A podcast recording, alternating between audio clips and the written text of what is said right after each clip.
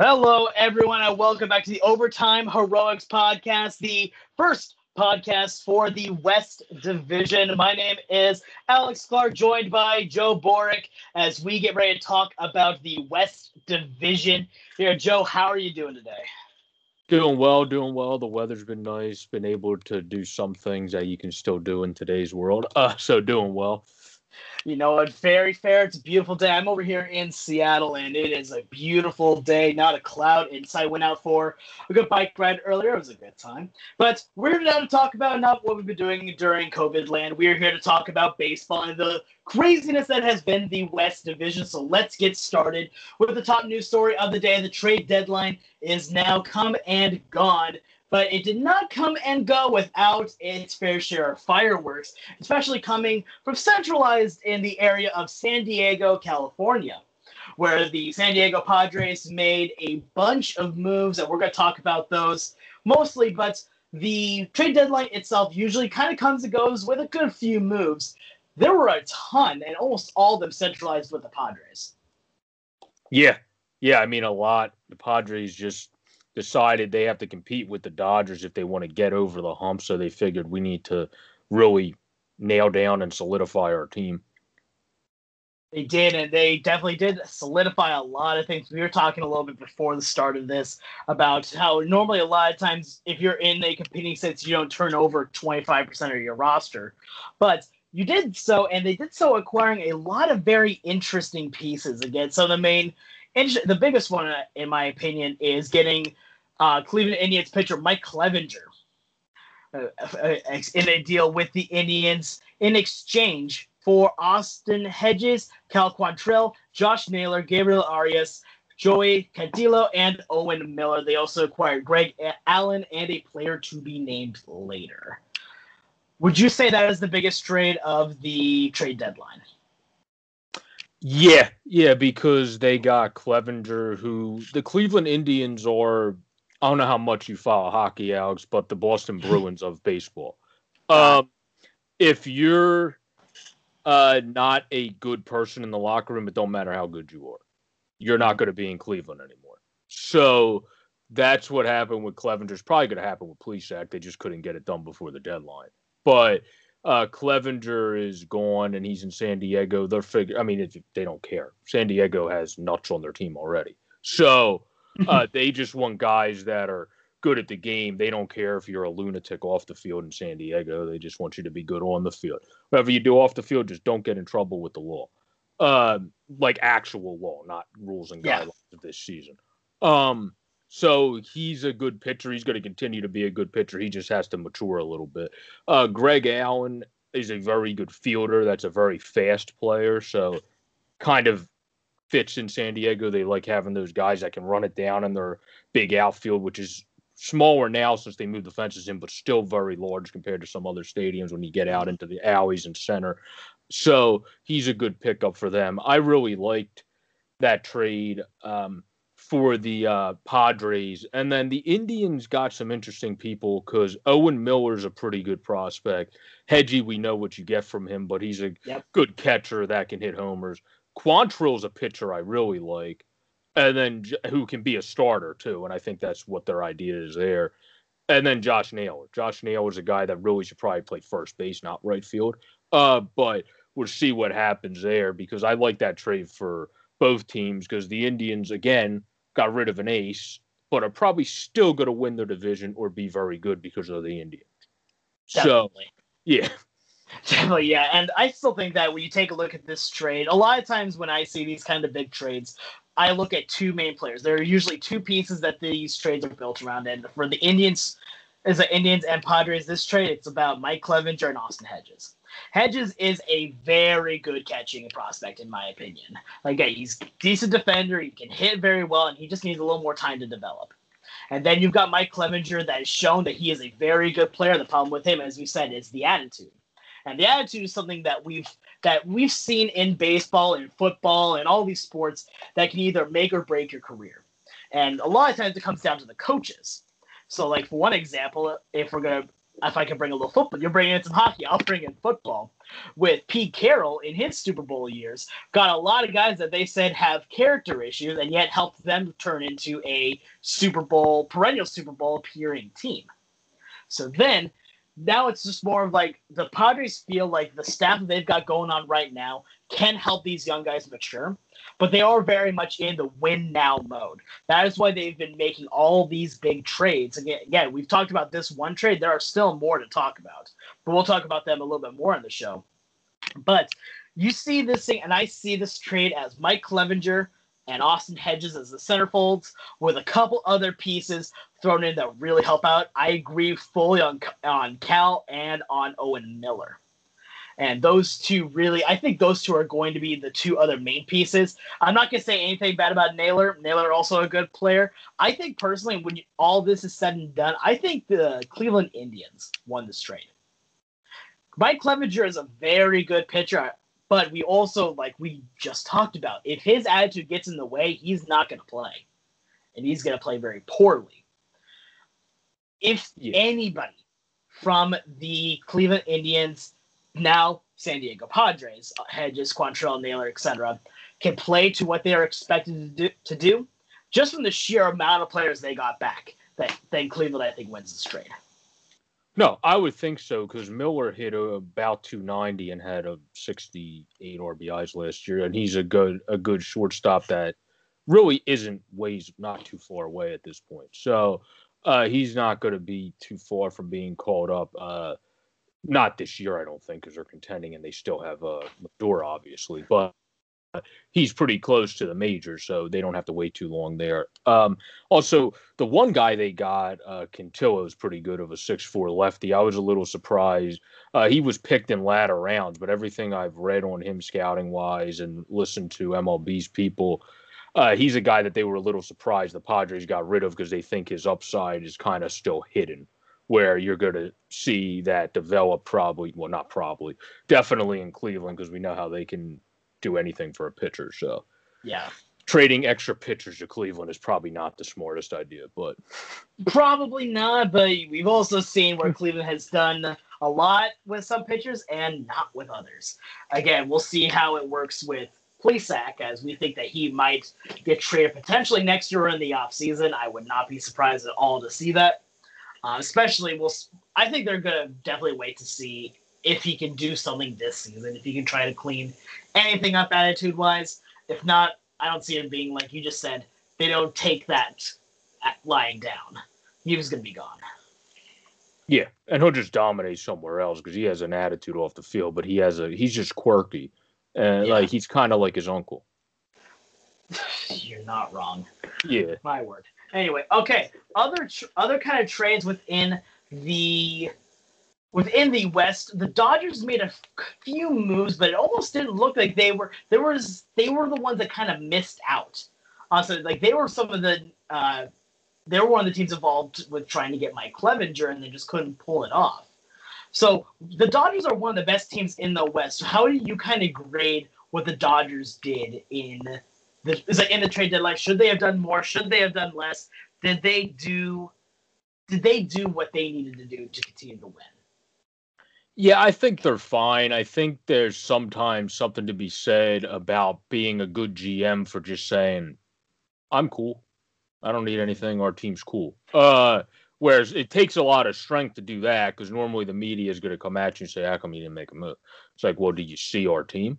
Uh, so um, like I don't think they really needed to make a move other than Stripling, who I thought would be traded because he was supposed to be traded in the offseason, and then Arte Moreno pulled the trade away for some dumbass reason. So that that was, I don't know why he did that. That messed up the Angels season too, but we don't have to get into that. Uh, so now he's in Toronto, which is good for Stripling because he's going to have more of an opportunity over there. That's the only move they made for a player to be named later. And knowing the Dodgers scouting, most likely that player to be named later would be someone all right.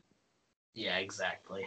So now we're going to see. Let's talk a little bit about the next news story. The players of the month were just recently announced. Do you have those on you, real quick? Um, or I, am getting them up also right now as well. But there were a few surprises, and there, especially at least in my mind, in the um, in the rookies of the month. National League, I understand. It was the American League that had me a little bit questioning, where they went with Luis Robert instead of Kyle Lewis. And I understand some of the logic, but I still think that the decision may have been wrong.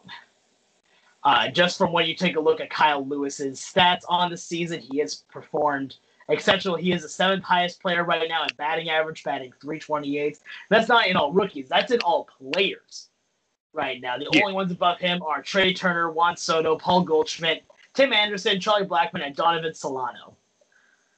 It's kind of interesting to see how I don't know if he's being overlooked, but you brought up the idea when we were talking earlier that he had a stretch of a couple of games where he just did absolutely nothing.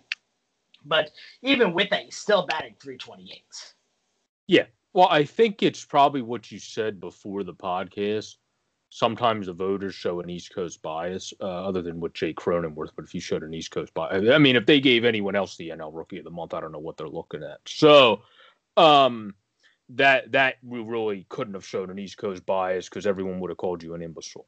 So, uh, you had to vote for Cronenworth, and then, well, with the Sox is more of a Central Coast bias, I should say, because uh, they're yeah.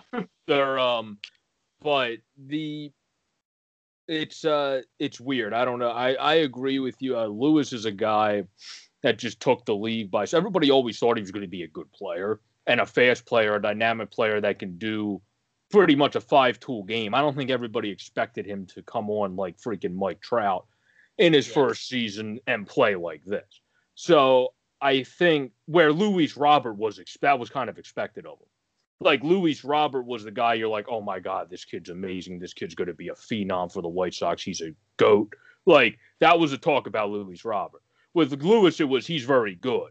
So I feel like for the guy you talked about being very good now playing above the guy you thought was the phenom, which he's still a phenom, but that yes. should get Lewis the votes for the month. So I would agree with you on that because he's outperforming the guy that you think's the phenom.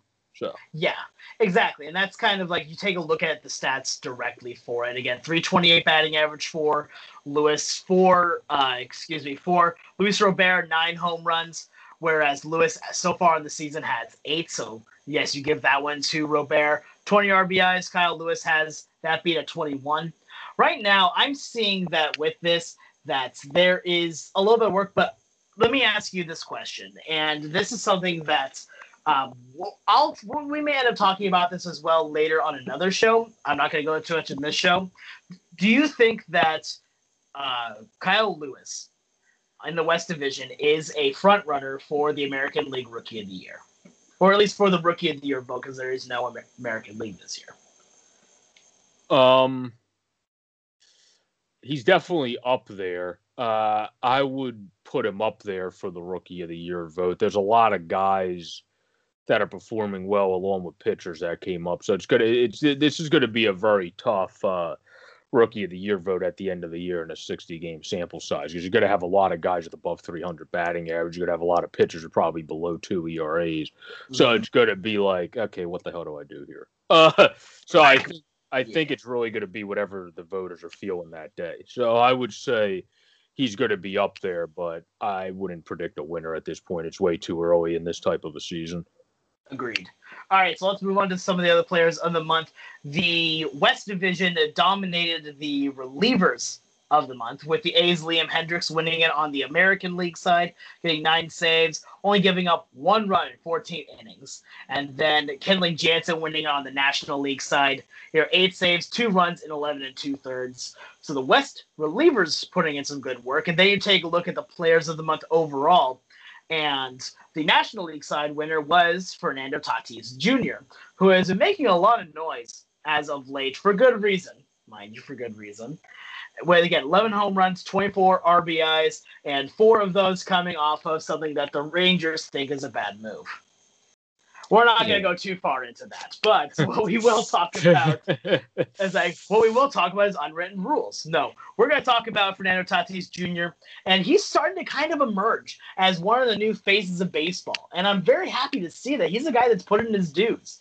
He's a kid that is really working hard. I mean, he was put into a pretty interesting situation when he was starting to come up. That's when they. That's when the Padres also got Manny Machado, and Yeah. he had to kind of figure out, okay, where do I now fit in this infield? And now he is outperforming Machado. No, that's true. And uh, now my one friend's a Rangers fan, so if he listens to this, he'll probably text me, but he'll get over it. Uh, if you're the Rangers, how about you don't suck at pitching? There's an idea. That's how you want to be in that situation if your pitching wasn't abysmal. So it's not it's not like Fernando Tatis woke up in the morning and put a spell on your team to make your pitching abysmal. Your pitching was just abysmal. So suck it up and deal with it. Uh, he had a bad pitching had a bad day that day, and on top of it, that Fernando Tatis again, he's just playing the game. And one thing that we have learned as baseball people is you can never have enough runs. You always are trying to play add on because you never know what can happen. You never well, know, you know what why I think they got mad because he hit it to opposite field. Like he put a good like that wasn't a 3-0 right down the middle. That was a 3-0 down the mid, middle outside where he actually put a good swing on it and went to the opposite. I think they were like, "Oh, he tried to show it." Where if it was right down the middle, I would be like, "Well, our pitcher just sucks." Uh, well, like, it might have been that. I honestly think that played into it. Which, if that played into it for Chris Woodward, that's the dumbest thing I've ever heard. So, Yeah, but I think that I think that did play into it though. To be fair, I think a lot of this is already the dumbest thing I've ever heard. Just because I think there's there are some unwritten rules in baseball that do deserve to be not like so much followed, but kind of like looked with at the very least. That's a good way to pronounce it. Um, the one that I usually like to go with is the no bunting for a base hit after the sixth inning during a no hitter or perfecto opportunity. But that's just because you're looking at potential history happening.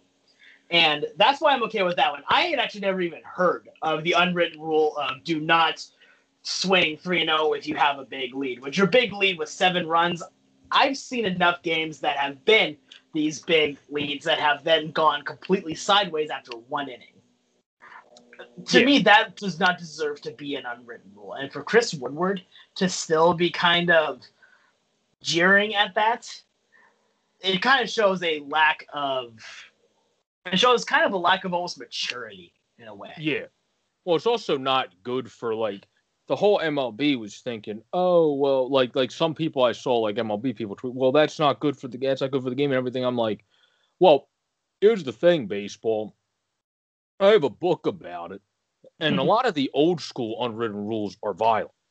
So if you want to all of a sudden start following the unwritten rules, then that means well, okay, you just hit my guy, eye for an eye.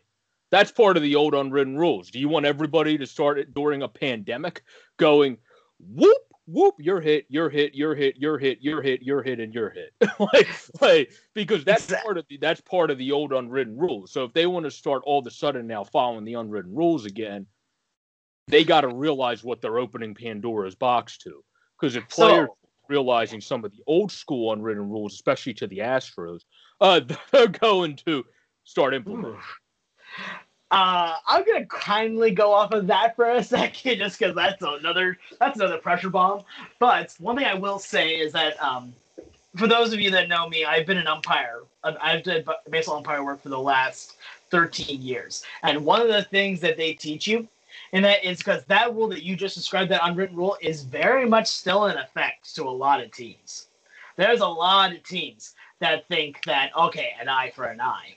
And umpires are trained to, if they see something like that coming, they are trained to try and deal with that. And usually, if they think that something like that is possible, they issue a warning as soon as possible. So then they're like, okay, we know what you're on against. We're not going to let you do it. If you do do it, you will be suspended. Well, unless if you're Angel Hernandez. Ah, fair. uh, yay. Anyway, back to the players of the month. That Here, that and whole then- all his fault with the uh, Uh, Reds. Like that was they didn't even fight each other. They were they cleared the benches to yell at how bad the umping was. I, I don't think I've ever seen two teams clear the benches to not even fight each other, but to literally just yell at the umpires. Like like Oh man. Back to now the players of the month. AL and NL pitchers of the month. Nobody from the East. It was Shane Bieber. of the Indians and Yu Darvish of the Cubs. But we take a look at this, and there's a on the four main AL uh, for the four main uh, categories for players of the month. There's a lot of West representation, and I think that kind of shows just how strong of a division the West really is. I mean, you take a look; they right now have the two best of the month at the very least, the two best relievers in Liam Hendriks and uh, Kenley Jansen. You've got one of the best overall players with the NL player being Fernando Tatis Jr., and you have one of the players of the month in Jay Cronenworth and what, who could have been one in Kyle Lewis. The, the West Division, I think, gets a really bad rap for not being the East. But the West still has amazing ball players and a lot of really good ball players at that. And that is something I think is going to be really interesting to see come playoff time when you start to see the teams basically playing quote unquote inner league, where they're finally going to be breaking up just playing the West, it's like playing your own division. Yeah. The reason they get a bad rep compared to these, which is not really fair, is because they have dominant teams in them, but they have the, the, I think for some reason people would rather watch closer divisions rather than teams that are just explosive and fun to watch because in the West you of course have um, the uh, Oakland A's who are 22 and 12 now and the Astros are kind of forgetting what they're doing in the last 10 games uh in, in 5 of those last 10 games at least. Uh so the that factors in and then the NL West is now um, mainly the San Diego Padres and Dodgers for the division. But the thing is, I don't understand why that plays in more this year, which is what confuses me the most. Why people, why the bias is East as much because there's an expanded playoffs. So a lot of these Western teams that keep competing, stay above 500 or around 500, are probably going to be in the postseason. So if there's any year there shouldn't be as big of a bias, it would be this year.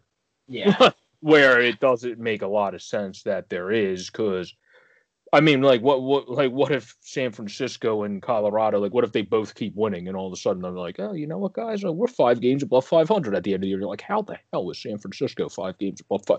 Uh, so we've we've got no idea. Again, baseball is weird. Yeah. So I mean, like, that's why, like, I mean, I thought this in general, but Cap went out west and he's slowly but surely starting to figure it out. I thought that's what he had to do in the first place. I don't think coming east to manage was ever a good idea for him, but uh, he took the hits and pain from the media and learned from it. So I guess maybe it was a good learning experience. I completely agree with you. All right, so let's move on. Let's talk a little bit more about the trade deadline, we want to go into a little bit more where I think we could both agree that the team that made the most moves and the most memorable moves was the San Diego Padres. Would you agree? Of course, yeah. yeah. So with this, now let's take a little bit more of a deeper dive because there's a very interesting question that gets thrown around on like the day after the trade deadline, which was again Tuesday or Monday at one o'clock, shall we say? Um, and that is did a team win or lose the trade deadline? And you would think by the sheer magnitude of the moves that the Padres won. And that's, I'm not 100% sure if that's exactly the case. Do they win this year? Probably. Because, yes, they got rid of a lot of talent in order to get a lot of, like, to get uh, players that can help them win right now but they got rid of a lot of good talent, as we've already talked a little bit about in the is like in the biggest news section of the podcast. So I'm just gonna ask if this is a yes or no from you on this one. Did the Padres overall win at the deadline? Yeah, I would say yeah. Okay. That's fair. I would say personally no, they did not. And there's a few reasons for that, in my opinion. The first off is that they got rid of a lot of prospects. They got rid of a lot of guys that can do a lot of good, including Andres Munoz and Taylor Trammell in the Seattle Mariner trade.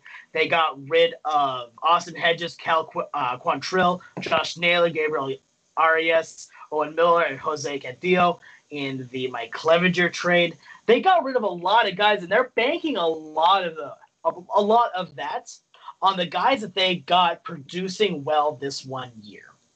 And Well, I'm gonna For Clevinger, though, he has a lot of control, though. That's the other. That's why they had to give up all that extra crap because of the arbitration uh, control Mike Clevinger had. That's- So, so that otherwise the Indians would have looked at you like you had seven heads and been like, "That's not." Uh, so you would have yeah. on day on, on second one. Yeah, so I think uh, because of that, um, that contingency with the arbitration, they had to give extra there. He has control until the end of 2022, which will be 31 at that point. So uh, that's pretty good for them. And another guy that has control is Nola because he's a late bloomer. Uh, I don't know oh, about. tr- oh, trust me, we're gonna go into. Yeah. I'm gonna go into detail about that trade. I'm excited to go into detail on that one, but I want to keep talking about this as well, especially the Clevinger trade because that was the big, that was the blockbuster of the trade deadline. Yeah, and also they have control, if I'm not mistaken, uh, with uh, the outfielder they got to uh, Jake, not Jake Allen, uh, Craig, Craig Allen. Jake, Jake Allen's a goaltender in hockey. um, Oh, we're talking about Greg Olsen, the tight, the former tight end for the Seahawks. no, anyway. Yeah, so they're they yes they got control and that's really good to see. But we were talking about that Clevinger has that attitude problem, and if he isn't going to be able to work with the team, then that's going to be a problem. That's Yeah. going to be a thing that makes him not as valuable as what you gave away. now it's a little bit easier not to have attitude problems in San Diego than it is in Cleveland.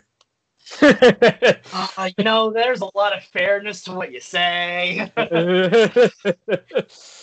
like like nice beaches, uh, the nice uh, sun, you know. nice. some of the So- nicest landscape in California because there's a little bit less reasons to be stressed out and annoyed and things. I mean, that's fair. If you feel, if you feel stressed, you can walk to a beach from the stadium. Yeah, exactly. That's how that's how close it is to it, where Petco Park is. And I've been to the stadium a couple times. It's beautiful. Like that whole area, even around it, is amazing. Um, okay, so now let's move on to some of the other trades. Let's go to some of the smaller ones first. One was that the uh, Padres acquired the services of catcher Jason Castro for Gerardo Reyes. And another one that I want to talk about, kind of on the same kind of note, but definitely worth mentioning on that, is um, acquiring Mitch Moreland from the Bo- from the Bo Sox in exchange for Jeisson Rosario and Hudson Potts. Mitch Moreland and excuse me, Mitch Moreland and Jason Castro together. Interesting pairing on that again. Catcher, first baseman, very low risk moves as well.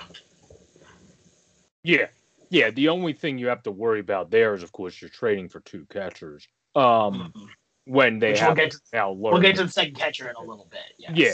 but that's that's the um when you trade for two catchers and you switch out all your catchers. Well, obviously your pitching staff doesn't know how those catchers work, so they they That's need fair. to learn that uh, very quickly. But it seems to be working out a okay, so I think they'll be fine.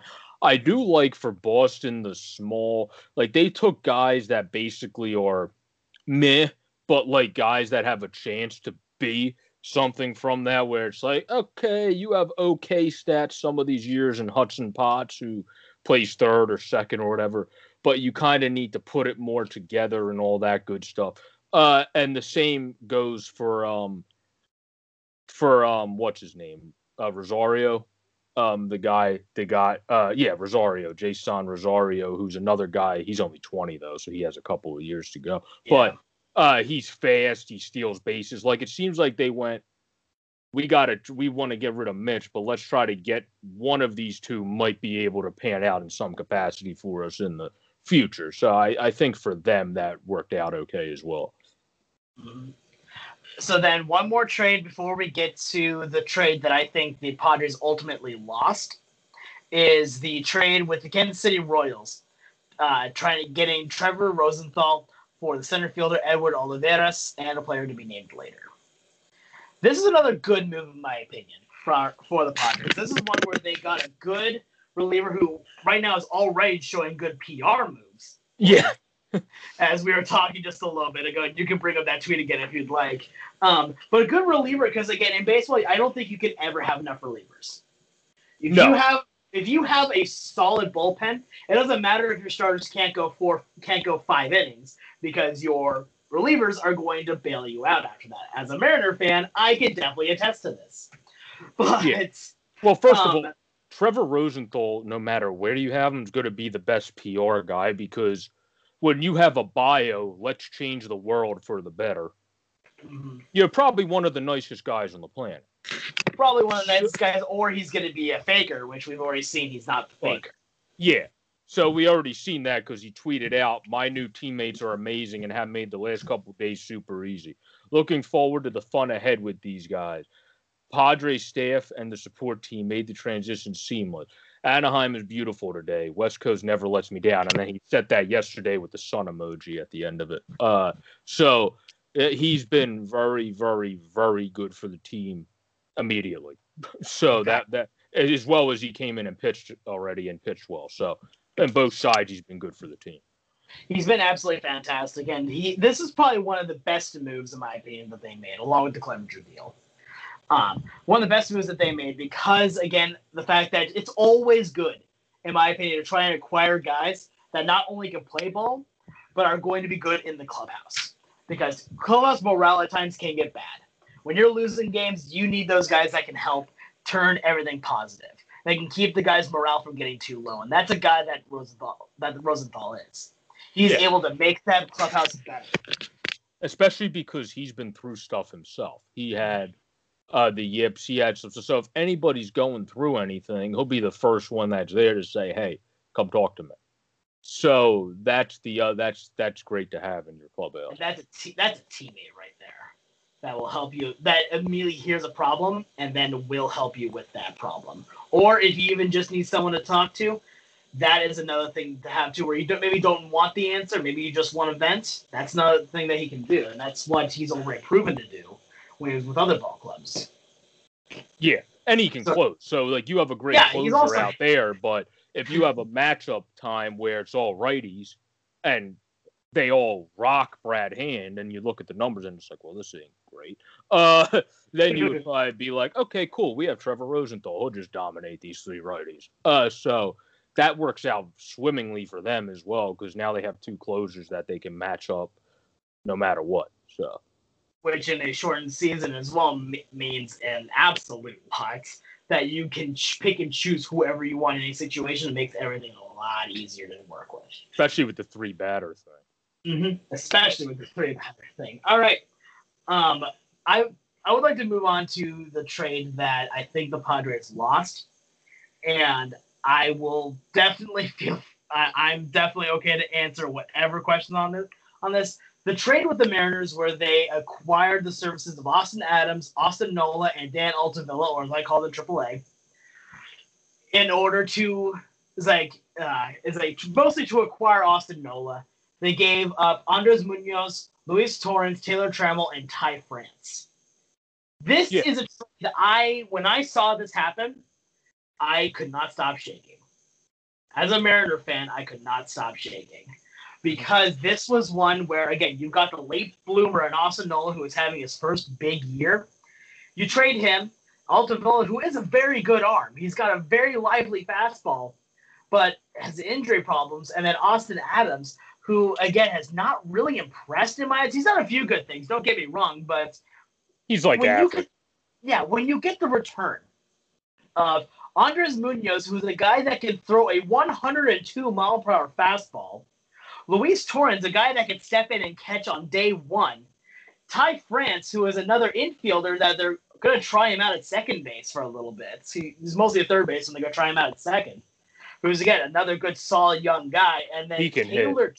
Exactly, and then Taylor Trammell, who is the number five prospect in the organization and one of the best outfield prospects in all of baseball. I feel like Seattle won this trade by a landslide because of a couple of reasons. Austin Nola is a good ball player. He's got good versatility at being a catcher and first baseman. However, this is a one year sample size we're looking at here. He is 30 years old. He's a late bloomer, like we've talked about. But we haven't seen him put this kind of level of production before in his career. This is a first time for him. And is he going to be able to seamlessly transition to as like to the Padres? And I don't know as well because he's also going to be, from what I know, platooning with Jason Castro, who Castro is the better defender of the two. And then Nola is going to be the main hitter. Do you put Nola at DH? It feels like that is a egregious misuse of his abilities. No, yeah, I wouldn't do that. I don't think exactly. that's a good idea. Yeah. Exactly. And again, you gave away Luis Torrens already, so you already are a little bit down on catchers. You have Castro and Nolan now to work with. And yes, I like I've said, Nola's a good player, but the sample size is just too small. And you saw from him 30 games. You saw 30 games of Austin Nola in Seattle this year, and he did good. He's not, yeah, he's not the best fielder, Austin. I think they, they talked about this on MLB Network, though he has really got better at calling the game. So even if you're not the best, like throw you out at second base, I don't have the best arm. If you're good at better, keep getting better at framing and calling the game, plus also bringing in Jason Castro is going to make you a genius at framing because the one thing Jason Castro is a mastermind at doing is framing pitches. Framing pitch. Yeah. yeah exactly. So um the so I think that's why they got Nola. They see his catching arm strength, you can't really make your arm that much stronger. You make it a little bit stronger, but otherwise, he calls a good game. He's good with the pitchers. Same with mm-hmm. Castro, and he's getting better at framing. And you have in Jason Castro who can help him more with framing because that's his best asset. So that's um that's why I think they probably did those two. And I I believe I could be wrong on this, but I believe Austin Nola has arbitration. So Say that again. Sorry, I think I, you cut out there that one. I believe Austin Nola also has arbitration. Ah, yeah, I think you're right on that. One thing that I I just can't get over with this trade, and again, I know I'm probably sounding like a homer for this, sounded for all everything I'm saying on this, but with Nola, you take a look at his 2019 stats, and they're not bad. 79 games for him, 64 hits at batting average of 269 with an OPS of just under 800. Not bad for a guy that was a backup catcher. And then this year played well. But you also take a look that why was he, if he is playing this well, why was he a guy in the minor leagues for so long? Why is did his career start in 2019? Yeah, I think some guys just bloom late. Like Ty France bloomed late. He was a mm-hmm. 34th round pick that now is well not playing like a 34th round pick, that's for sure. So uh, I think some guys just kind of find their way at a later age, and also when you have a family name, that'll help you out a little bit when your brother's one of the better pitchers. Um, Agree. So I think uh, he's just one of those guys that's going to be a late bloomer. I mean, baseball's a funny sport. You see janitors come back and start mashing balls out of the ballpark, Evan Gattis. Uh, so I, I one, like, of my, one of my favorites is uh, Steve uh, with Steve Delabar who was a substitute elementary school teacher, and then just said, "Hey, you know, I'm going to go back to relieving," and then was an all star two years later. Yeah. so yeah, I'll be like if Luke Hochevar's teaching a class right now, and he's like, "I don't like this. I'm going to go back to pitching in the major league." I mean, that's basically what Tom Wilhelmsen yeah. did as well. Like, yeah. Was a bartender. And, and then, then became an all-star. Luke Hochevar's like the best closer in baseball, and you're just like, where the hell did this come from? What? Uh, was like, what happened here? Anyway, back with Nola just for a second on this. He is a good player, but the thing is, right now in his career, he has 339 total at bats. At 30 years old and a career batting average at the moment 280, which is very good. The problem is, and I will say this to the day I die, the sample size is really small for what you gave up. For what the Padres gave up for Nola, it seemed like you're banking you are really it seemed like you're putting in the ATM card and hoping that there's a lot of money in there. Yeah, I'm not I quite sure if there is. Yeah, I think they also did it because their catchers Hedges is a guy that could still develop, but he wasn't working there, and it was kind of change of scenery is probably going to be what's best. And then Mejia is not developing at the rate they hope, and he got and he keeps getting banged up a little bit, so that factors in where I think they just went, we need a catcher so bad. We just need to get two catchers. This is if we're going to compete with the Dodgers, we need guys that can also call the games. So our pitchers don't just start pitching willy nilly out there. So I think they kind of just went with that. And also as a funny joke, if you ever need an extra pitcher, Ty France is a career 450 ERA. So, I will admit one of my favorite things in all of baseball is watching position players pitch. Uh, well, to be fair as well, the uh, the Padres also had Mitch Moreland, who also also, is a decent pitcher. He uh, was a closer back in high school, yeah, and then on top of it, pitched a little bit in the minor leagues and for the I believe it was either the Red Sox or with the Rangers. He also pitched. Uh, I believe it was one inning, and he topped out at like 95. yeah. He's pitched two games in his career for two innings and has given up nothing. That's what Moreland's done. sign him up, be the new closer now. Um, but no, yeah, like I here's the thing. I wish Nola the best. I want Nola to go and be an all star. I would love to see him as a catcher be a like over 300 hitter. That would be fantastic. I would love to see it. Do I think it's gonna happen though? No. Do I think that he may have a good this season and that will fall off? I sadly do. I The think thing is, though, I don't think he's above a 300 hitter. I think he's above a 260 hitter. That's why, like, I feel like if even they're then, that's yeah, fine. if they're hoping he's above a 300 hitter, they're not looking at his his. Here's the thing: if he if he bats a career above 250, then Yes. he is an absolute win at that. But I'll tell you, you then take a look at the future that you gave up. We've talked about these players already a lot, but you take a look at the players like Taylor Trammell that you gave up. You gave up Luis Torrens, Ty France, Andres Munoz. Three of those guys at the all actually sorry, all four of those guys can play good ball. We're about to see Torrens is a good replacement catcher, and he's going to work well with um, who we've got currently going. So who the Mariners currently have going on, and then you have Trammell, who is about to make the Mariners have one of the best problems in baseball of an overcrowded outfield. Ty France, if he can move a successful conversion to second base, him and Shed Long working together could make an amazing duo. And then Andres Munoz, if you play him right with that fastball, he could become a dominant closer. Yeah, yeah. You just have to have uh, the pitching work with his control, as we said before the podcast. That's the only question mark with Munoz. Uh, stuff is zero question mark. No, his yes, control is the only question mark.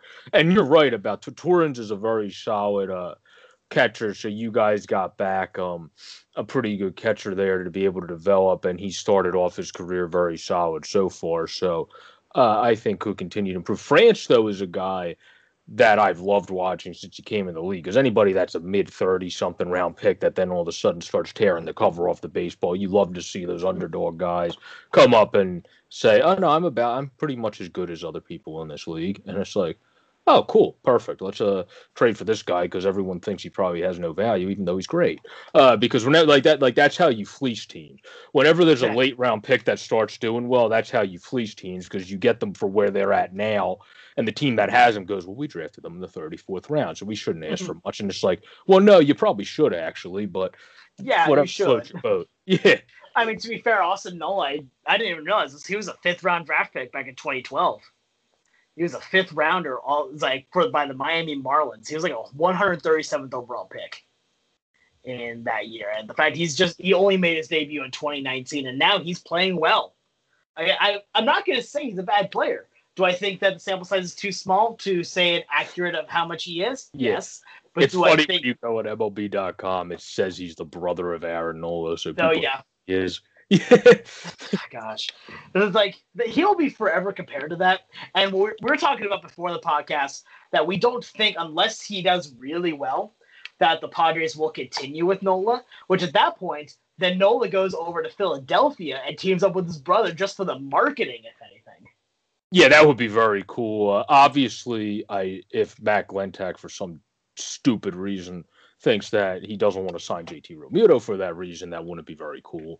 Uh, but if they i mean if, did- if, if if they- hitting's falling apart then yeah, it might If be they- worth it try to get some trade value out of it before he goes all the way down yeah. Well, he also has to re-sign JT in order to trade him since he didn't Mhm. do that yet. Uh, but um, I think Nola's a good catcher. I think I don't know if he's a starter full time. I think he might be more of a put you in a good amount of games in platoon with another guy or type guy, and uh, also platoon with another guy is going to mean oh well you're resting your second baseman. You're resting your. He's a catcher. He probably could play third base if you if you give him enough uh, ground balls and. Yeah, you gotta get you gotta give him a lot yeah. of time at third base before you but, put it over there.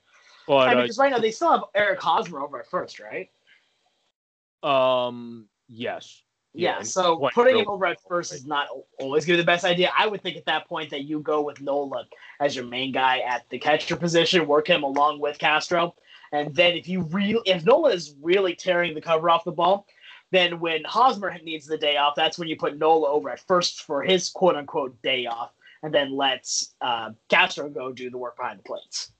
Oh yeah. Well, first of all, if they started overly resting Eric Hosmer this year, you would have riots outside of the Padres Stadium. Oh, no, I'm not talking about, over, yeah, I'm not talking yeah. about resting. I'm talking about no. whenever Hosmer does need a rest. No, no, no. I'm just saying in general because the way that that dude's tearing, like he's he got going again last year, which most people don't realize. Due to 99 RBIs last year, and everyone thinks he sucked.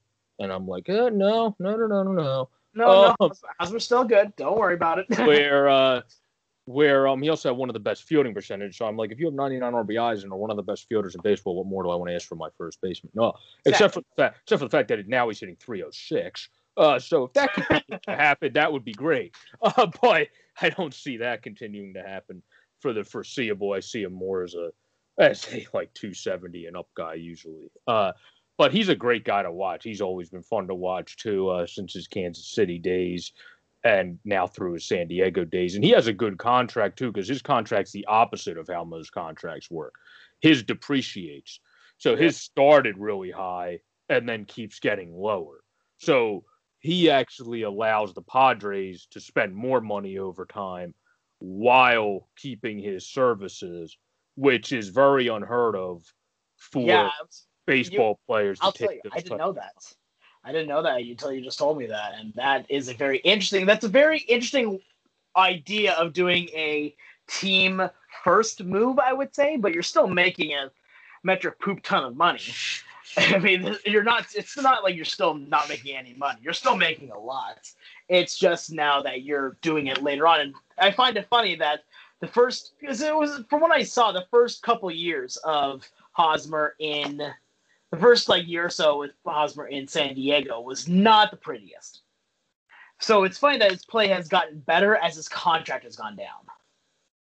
Yeah, well, how it works is his becomes like it stays for a couple years, but he's also locked with a uh, no trade. And then after this year, they couldn't move him with the final 20 million on his tag. But then he has 13, 13, and 13 as long as he uh, doesn't opt out. And obviously, if the Padres playing amazing, he's not going to opt out at 2023. No. So, especially um, if he keeps playing this well. Yeah, especially if he keeps playing really well as a young 30 year old. So that's that's when it all the ops that they put in. The Padres did a really smart contract there, are all only at 13 instead of 20 and that's a good age for him to drop about 6 million because it'd be 33 34 and 35 exactly so then we take a look, and that really kind of uh, helps talk about the infield for the Padres, where right now that infield is looking scary, especially if Hosmer is playing this well. Then just again, you've got Machado, you've got Fernando Tatis, you've got Hosmer. Cronenworth. I mean, this team. Oh, sorry, excuse me. Jake uh, Jake is also a infielder yeah, for yeah. Exactly. Yeah, so right now you look at this team and the moves that they have made have definitely helped them get better. But again, it comes back to the question of did what they gave up equal to what they got? I don't think it's full, but I think it's they're trying to win a damn World Series, so they don't care. That's what that's what I think. I think that's their mindset. Their mindset is this team has never won. Uh, we barely. I don't know. Have they been to a World Series? Uh, I think they might have been to a World Series, but they never won. Um, yeah, where, there's only one. They have been to a World Series, and I know that for a fact. Um, the only, there's only one team in professional baseball that has not made a World Series. Um, so right now for the Padres, who is that? The Rockies? No, it's the Mariners. Mariner. Oh, the Mariners. Oh, Mariners have never made it past the ALCS. Gotcha. 2001. Anyway, regardless, going back to not complete depression, we take a look at this for the Padres, and they did get a lot worth it, and they are trying to win right now. But the other question here is that yes, it's going to still count as a World Series. How much does that value go down when it's titled with the 2020 season? Because as much as we talk about that this season is always going to go down in history, it's going to go down in history for a lot of the wrong reasons. It's going to go down in history because of the pandemic that we're in. It's going to go down in history because it's the first year where it's a 60 game season. It's going to go down in history because there was no All Star game. The playoffs are now what? How many teams? It's, isn't it like 16 teams? Yeah. Yeah, 16 team playoff contention to where at the deadline, because only 30 games had been played, almost everyone is still in real contention, except for a few teams. And pl- teams had to make the quick on the spot decision about whether or not this is the year that they're going to go for it, or if this is the year they're just going to say, all right, no, we're just going to let it be. And so this is kind of a weird question, and I'll let this be kind of the final talking point for this. And we could talk about this more. This we could revisit this question later. But for the 2020 season, is there going to be an asterisk next to this season because of all of the stipulations that had to happen in order to make this year work? There most likely will be, uh, but I think for teams that never won, it's not going to make much of a difference. So if you're going for it, like Slam Diego's still going to celebrate no matter like they won their first World Series if they win in a 60 game season or win in a 162 game season. You never won. So uh, if you're somebody that's used to winning, then like, like for example, if Boston won again and was actually good this year, then the, the reaction might just be like, "Yay!" you're, gonna, you're, you're gonna do a golf clap. You're like golf yeah, clap where um where with the Padres and like if the Rockies come back and somehow make a like if teams that never won win, then you're gonna be like, okay, well, or Tampa because Tampa's really good. Uh, so if if teams of that nature win, it will still have an asterisk, but their fans not the fans are not gonna care. Um, yeah, where if other teams win that have used to winning, like if the Yankees come back and get healthy and don't get injured every five seconds, um, then that would be one thing they might not celebrate too much because they're used to winning. But the the other teams, I think there will be an asterisk. But I think, like they said on a lot of the podcasts and telecasts I listened to, you still have to remember it could have been argued that it was actually harder for these guys to play in this type of format and season because they were worried about a bunch of outside nonsense while playing baseball than it would be in most other seasons. So yeah, and that's that's kind of what I'm getting with all of this. Um, is that for this there is a lot of weird things that are going to be going with it. I agree with you that if a lower team like say the Padres does win it all where they haven't won it all before, they're still going to celebrate it like it's the 4th of July. They're going to celebrate it like it's the very first time. But if any other of these bigger teams win, it's almost just going to feel like a joke. And that's kind of the thing is are other teams going to look down on the Padres or whatever team wins this 2020 season and basically just say, you know, it doesn't count. You know why it doesn't count. Yeah, I don't think they'll do that because everybody's competing at a high level still. Everybody wants to still win. Um, even in a 60 games. I don't think teams would look at that because then that would kind of be a hypocritical approach from them because then I'll be like, oh, I'm sure you wouldn't be celebrating if you won. Uh, so I, I think uh, that becomes a slippery slope and uh, somebody can really down that right away for the other player if they're bickering at them like, oh, well, you guys didn't really win. It's like, well, what did you do last year? So, like, like that's what, uh, it's like, where did was it? Okay, yeah, it doesn't matter. Then why were you buying at the deadline? Why were you yeah. buying? Oh, yeah, right that, why did you get rid of a? Why did you get rid of pieces of your future in order to try to win this joke of a season? Yeah, so it's. I agree with you that it's going to matter. I also think there will always be an asterisk next to it, but will that asterisk matter? I don't know, and I think it will. But if you win the if you win the series in this shortened sixty game season, you win the series in the shortened sixty game season. There's not going to be anything to to refute that you still won, and that's still something that you're going to be able to hang your hat on. Yeah, for sure. So right now we talk we've talked about this, and I'm very glad to see that with this. I like to see what the Padres have done because I always love watching the trade deadline. It is exciting seeing all the different moves. It's one of the few sports where the trade deadline is like an actual event, whereas like in football it just kind of goes off to the side. A, every now and then a deal, like a kind of cool deal will happen, but most of the time not really baseball is one of the main sports that if you have a tra- that the, not the trade deadline itself is almost watch must see TV because you need to see how many moves are going to be made. That's true. Yeah. And this year people were concerned um, that it wouldn't be as active because of the short and then well that didn't happen obviously it was more active than some other deadlines so i mean 2020 2020. Yeah. All right, I think that's going to do it for us for the Overtime Heroics West Division podcast. You can follow us both on Twitter. You can follow Joe at JJ4X26. You can follow me at the Sports Guy 242. We both will be posting our articles that we write and the podcast on there. Make sure you also go follow the Overtime Heroics Twitter page and everything else associated with us. For Joe, I'm Alex Clark. Thank you so much for paying attention and for tuning into the podcast. We hope to see you all real soon. Once again, that was Ken, Ryan, Joe, and Anthony on the Central Division podcast of today's episode of Cheap Seats Chatter. Uh, we want to thank our sponsors at dugoutmugs.com. That is D U G O U T M U G S.com. Go check them out. They use barrels of old and used bats and make them into mugs with MLB team logos on them. So if you're a baseball fan or know a baseball fan, go check out dugoutmugs.com.